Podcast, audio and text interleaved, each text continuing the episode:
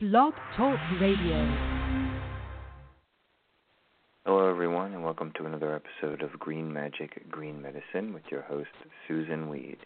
My name is Daniel Michael, the founder co creator of the Main Street Universe Radio Network. And we'll be right back as we await Susun in the queue. And this song is from Kellyanna after the plug, and the ones listed are We forbidden archaeology, forgotten history, divination, magic, cryptozoology, UFOs, nature, science, and spirit. All this and more right here on the Main Street Universe Radio Network.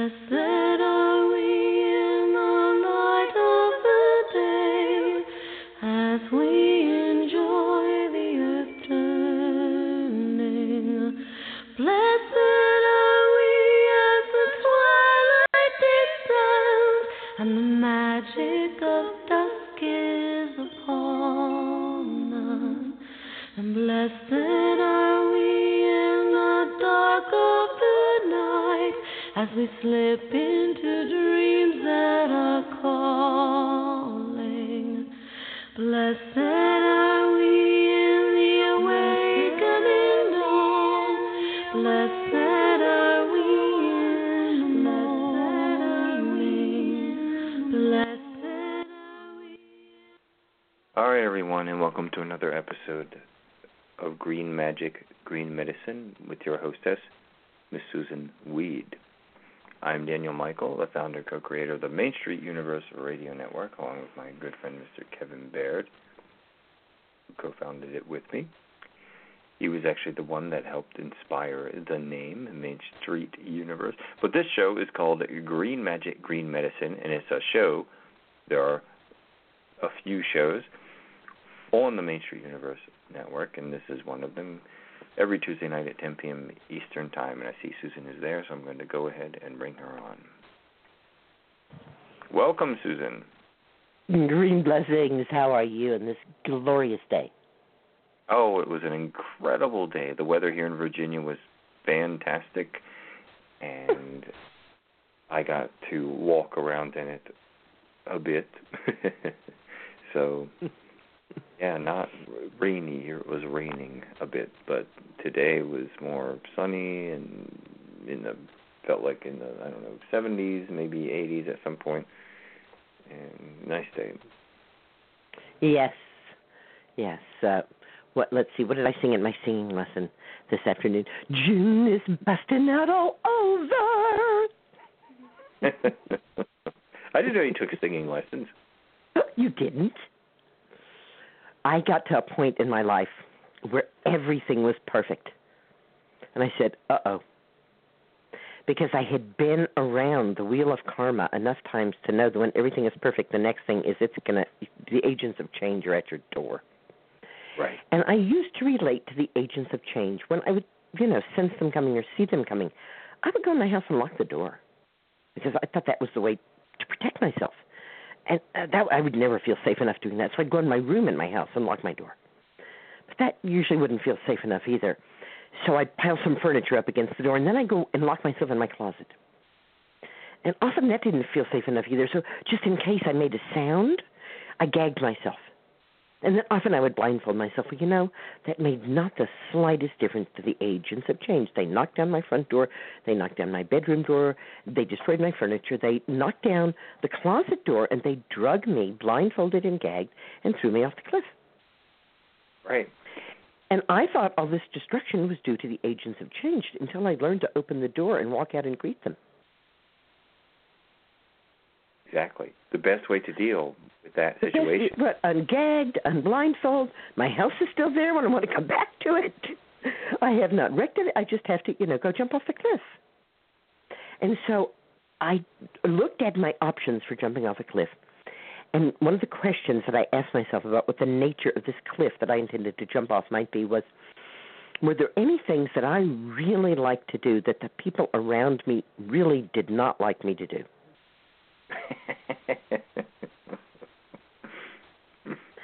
and if so, is there any way to narrow that gap? And I love to sing, and I was the child who was told you couldn't carry a tune if you had two buckets. Right. right? I was the high schooler who was said, "We want you to be in the choir," and then when I got there, they said, "Could you please just mouth the words? We need another tall girl in the back row." so I decided I was going to take singing lessons, and I asked around the community, and the answer was absolutely unanimous that there was only one person I should take singing lessons with, Gordon Cook, who had sang and danced on Broadway and was the heir apparent of one of the most famous voice teachers in the theater circuit in Manhattan, and that Gordon himself had taught people whose names you wouldn't know and people whose names you would know, like Barbra Streisand. Yeah, so I called him up and I said, "Hey, I'd like to take lessons with you." And he said, "I don't have any openings, but I'll call you when I do." And after a little time had passed, he called me. He had an opening. I came in. He said, What do you want out of these lessons? I said, I want to learn to sing on tune. I want to learn to sing the right way. And he looked at me. He said, I cannot teach you that. I can only teach you to sing with your own voice. And if you come here for singing lessons, we are going to take away everything that is not your own voice. Well, I got to tell you, 25 years, we're still taking stuff away. oh, it's been 25 years, eh? I've been doing this for 25 years, yeah. he said to me today, he said, Do you think we're in an ivory tower? I said, Build it higher. Why not? Why not focus in on the minutia and the detail of the difference in the way that a sound is made or a vowel is made and how that expresses emotion in the singing? Mm-hmm. I would guess, although I never play guitar, that there must be a similar thing in how you pluck or struck, strike a string. Oh, absolutely. The subtlety and honestly, sometimes the silence means a lot. Having breaks, having silence, in the case of singing, catching your breath, in the case of guitar, just letting it. You don't always have to attack the instrument the whole time. Do a subtle thing instead of being like. A, I'll give you an example. Instead of being like, da da da da da da da. You know that's obnoxious, right? It could be like dun dun dun dun dun dun, dun and you kind of dun, and you just kind of you have breaks and accents and parts where you come in and out, and and just sometimes you got to rest. Is another thing. I often use that actually as an example when I'm talking about um, patterns in the body. That if you listen to your heart and it's going thump thump, thump thump, thump thump, that's a healthy heart. If it's going thump, thump, thump, thump, thump, thump, thump, thump, thump, thump, I said that's jazz guitar. It's not a heart. Right. Right. yeah, right. The rhythm shouldn't be that broken. not for your heart. for for jazz, yeah, fantastic. fantastic. So, uh, in my break between my blog talk show and your blog talk show, or my blog talk show and my blog talk show, um, I sat down with brand new Time magazine and uh, started reading an article about the drug industry, which is just totally breathtaking. Totally breathtaking. You've probably heard about the firm that raised some drug price like uh, 2,000% or something, right? I have. It was a court case. The guy was kind of flippant and arrogant in court and all of that sort of thing. Right? So now the question is what's going to happen? Right? Even in the wake of this, and I quote from the article an industry that enjoys remarkable advantages and even more remarkable profits is unlikely to be regulated anytime soon. In fact, Valeant's tactics are a common industry practice, and at least 14 different pharmaceutical companies, including them, have made similar price hikes in recent years. The difference being only in degree.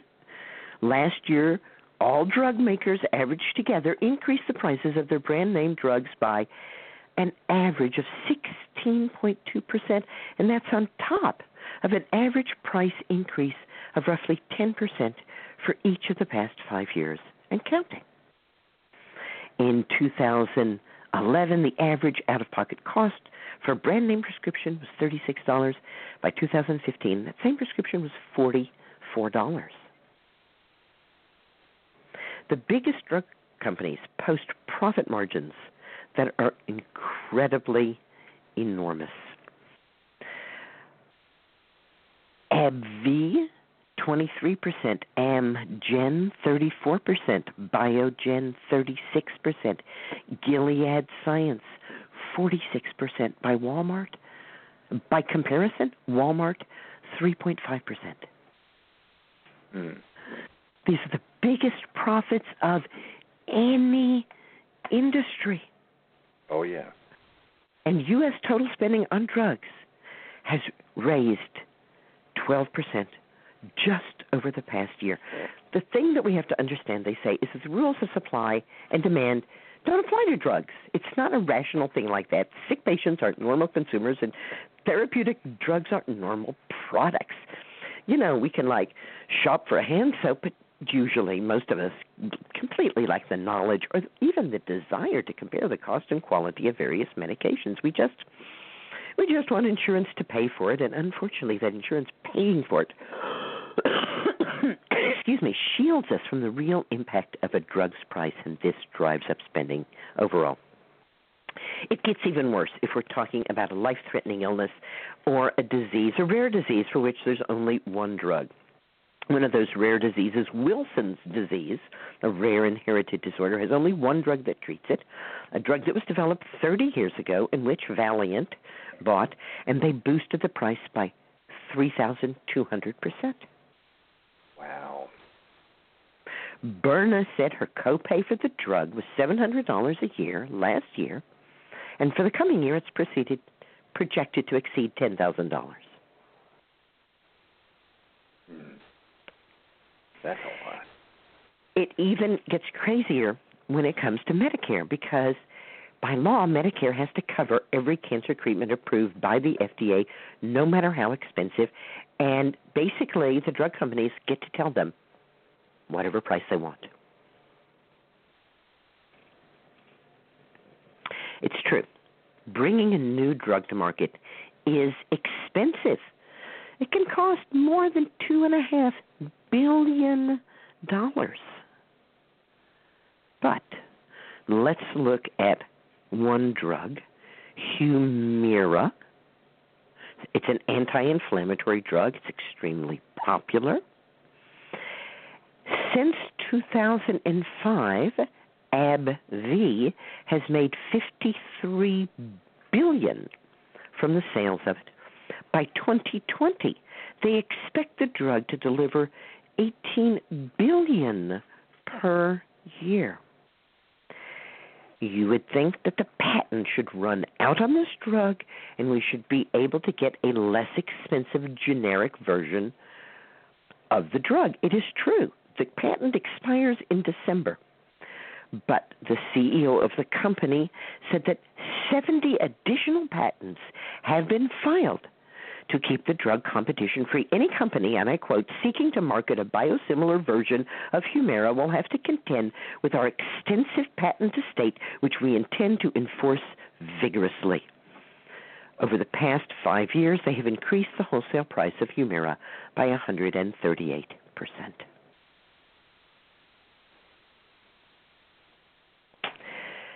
What's the problem? Well, it's really interesting. The problem is good old capitalism because drugs really aren't part of capitalism. When capital flows into the drug industry, it starts to distort it.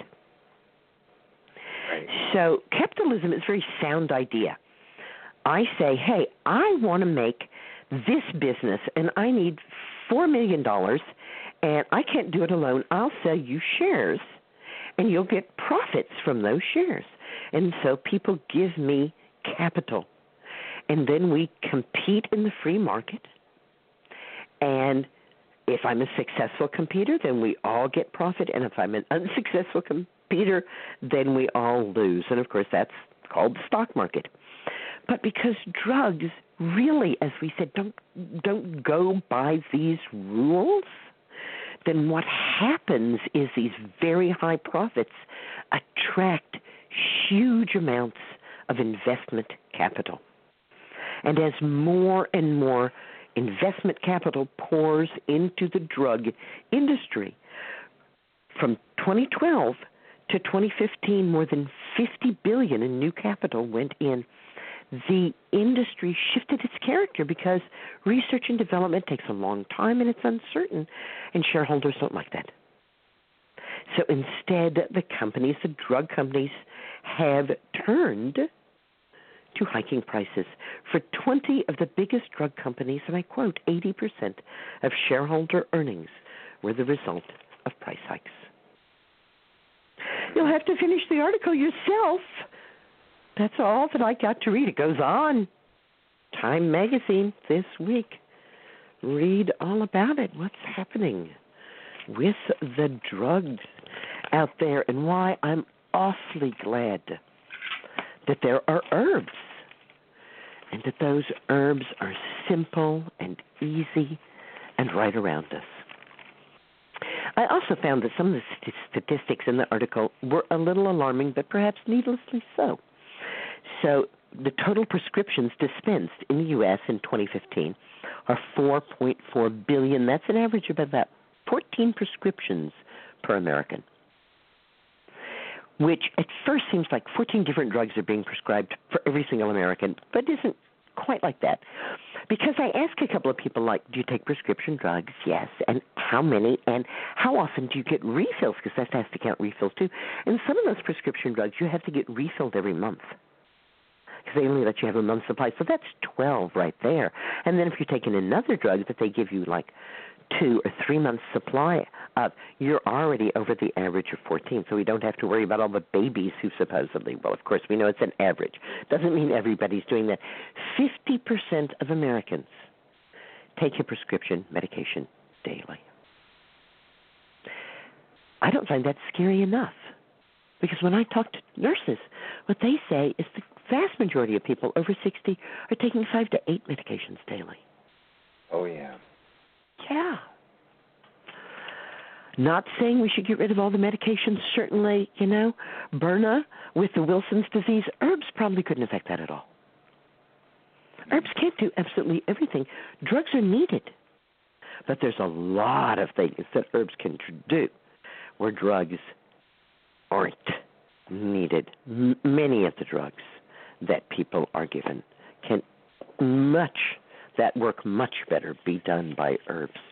And mm, you know that I have several other radio shows that I do besides these blog talk shows.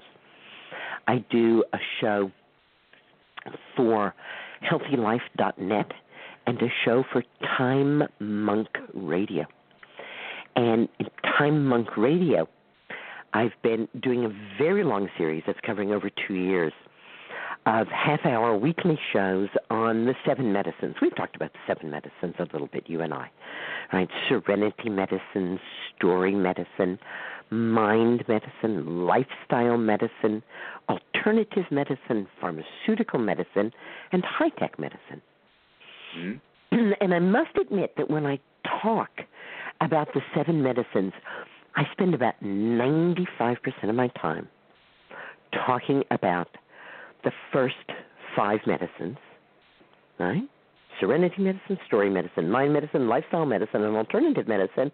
And then I have not a whole lot to say about drug medicine and from pharmaceutical medicine and uh, surgery or intrusive medicine, high tech medicine.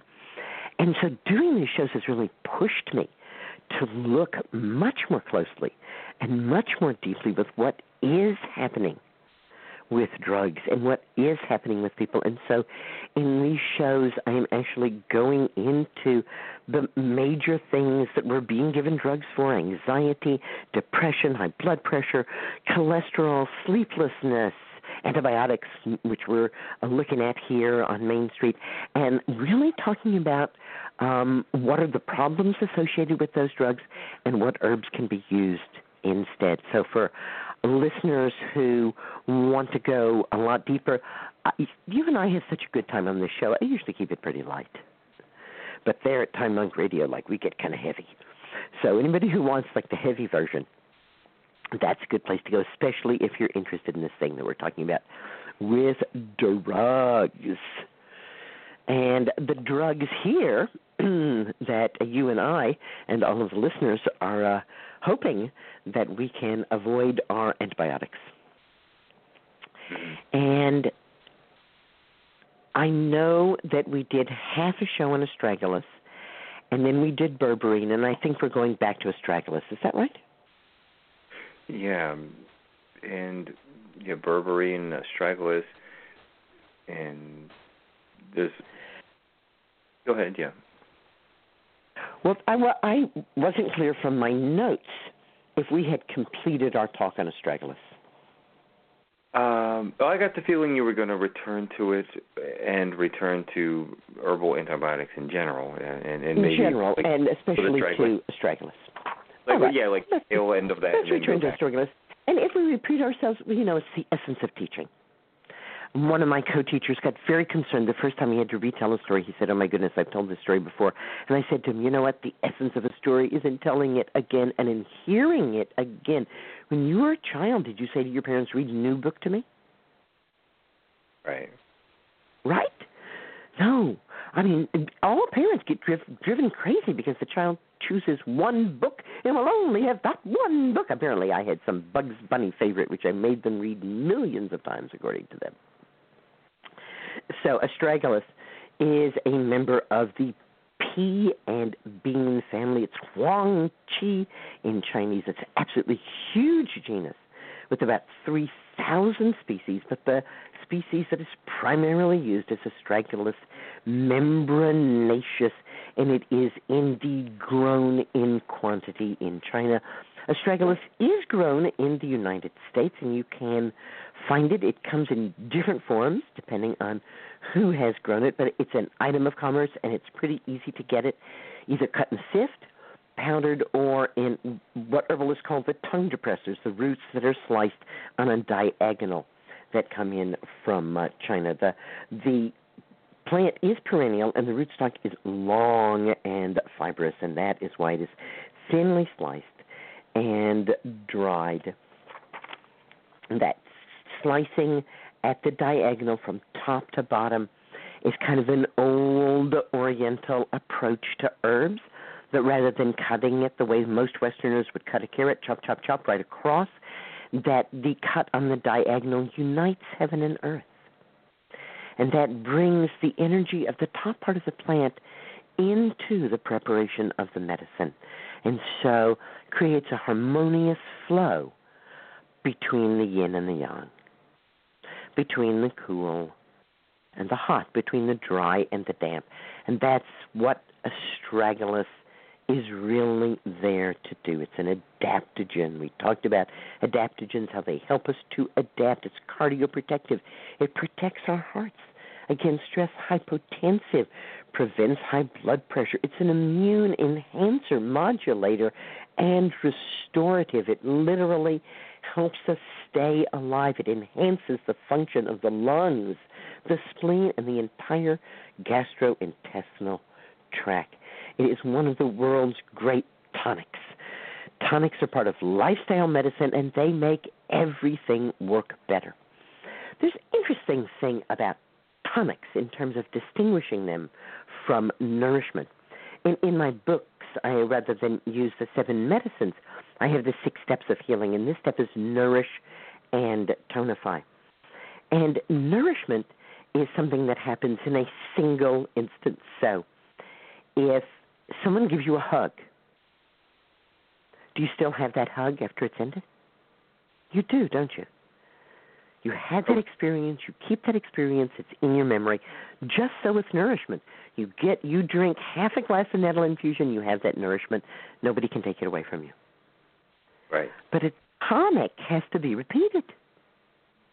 If I go out tomorrow and run 10 miles, I kill myself. But if I go out tomorrow and run half a mile and do that twice a week for the next 10 weeks, I will have improved my cardiovascular fitness without killing myself because it's a tonic. It needs to be taken in what herbalists call a broken dose. And the idea of the broken dose, which is so important in tonics, has led to a lot of interesting confusion about herbs and herbal medicine. I have had people tell me, well, you can't drink nettle all the time because it won't work anymore. And I say, oh, so you can't eat what? Any food? You can't eat green beans all the time because then they won't work anymore. No, these these are, are nutrients. This isn't what's happening with the tonic. We want to set up a regular rhythm, and that rhythm, just like we were talking about at first, right? The heart going thump thump, thump thump, or the nervous system going mm-hmm, mm-hmm, or the hormonal system going ah, ah. We don't want a jazz guitar there. We Right. want a smooth rhythm, and so we use those tonics in a rhythmical way. Now, that rhythm can be in a variety of ways. I live in the Catskills where there's still wild ginseng, and there's still people who know where it is. And here's what they say when you get yourself some wild thing, you take a piece the size of the last digit of your little finger and you put it in your mouth and you chew on it for a month. And that's the ginseng you have for that year. And next fall, you can find another ginseng root and do it again. Now, one of the interesting things about this is this ensures that you have to share your ginseng root with other people. Right. It also ensures that very little is used and that's used with great care and respect because this is a plant that grows as far away from people as it can possibly get and not in very large patches when it is found. So, as a tonic, we wouldn't want to take it two or three times a week unless we had a specific condition we were taking it for. So, motherwort is a tonic, and it's a great tonic to the heart. And people with specific heart issues take motherwort on a daily basis, and that's a rhythm too, in the morning, every morning. But people can also use it in acute situations, and we wouldn't need to use a repeated dose. Again, it would be effective for the dose response, and then we don't need to go further with it. So, if we were using astragalus as an antibacterial, an anti-hepatotoxic, an antiviral, or a diuretic, if we we were using it to specifically potentate the immune system during chemotherapy, then we would use it in far higher and far more frequent doses than if we were using it to protect our heart, enhance the function of our digestive tract, and overall help our immune system. And once again, we have managed not to finish our talk about astragalus. That's because it's a very important herb, and that's just fine, I think. So we will come back to that next week. It's a very exciting week for me. Goats are coming back to Laughing Rock Farm. And we're going to be going in a couple of days and picking up our goats. We're just doing the last little touches on the barn.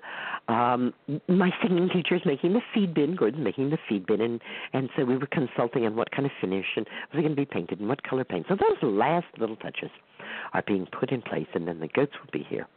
And I wish you were close enough to come and celebrate with us. We're so happy to have Goats back here. Thank you so much for giving me this opportunity to enjoy life with you and to enjoy life with all of the listeners with whatever's new and interesting from the hundred periodicals that I read every month to what's old and interesting from my wonderful library of herbal books. Thank you for supporting my quest, my desire, my goal of returning herbal medicine to its rightful place as people's medicine because our birthright is herbal medicine. It's the medicine of the people, by the people, and for the people. Green blessings, everyone. All right, and thank you. Green blessings to you, Susun Weed, and thank you. It's been four or almost five years now, I think, you've been with us, and it's been a blessing to have you. It's a, a wonderful time. Let's hope it continues on and on. So everyone, Because- you've been. Because th- there's never an end to the knowledge that we can learn about Earth. Mm-mm. You can study one plant the rest of your life. But and you are certainly finding that out, being in the position where you are in that health food store, huh? yeah, it's uh yeah, all these I learn something every day. I also learn what some of the the funny parts of alternative medicine are as well as the good parts. You know, it's it's a, it's it's always a learning experience back and forth, back and forth. You know, it's it's it's an interesting thing. What I really uh, appreciated about working in health food stores was also a real crash course in what doesn't work.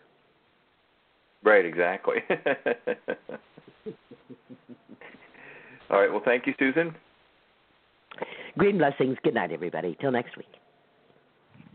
Green blessings. You've been listening to Green Magic, Green Medicine with your hostess, Miss Susun Weed. Have a good evening. Forbidden archaeology, forgotten history, divination, magic, cryptozoology, UFOs, nature, science, and spirit. All this and more right here on the Main Street Universe Radio Network. Ain't anything. You could just think it. Blessed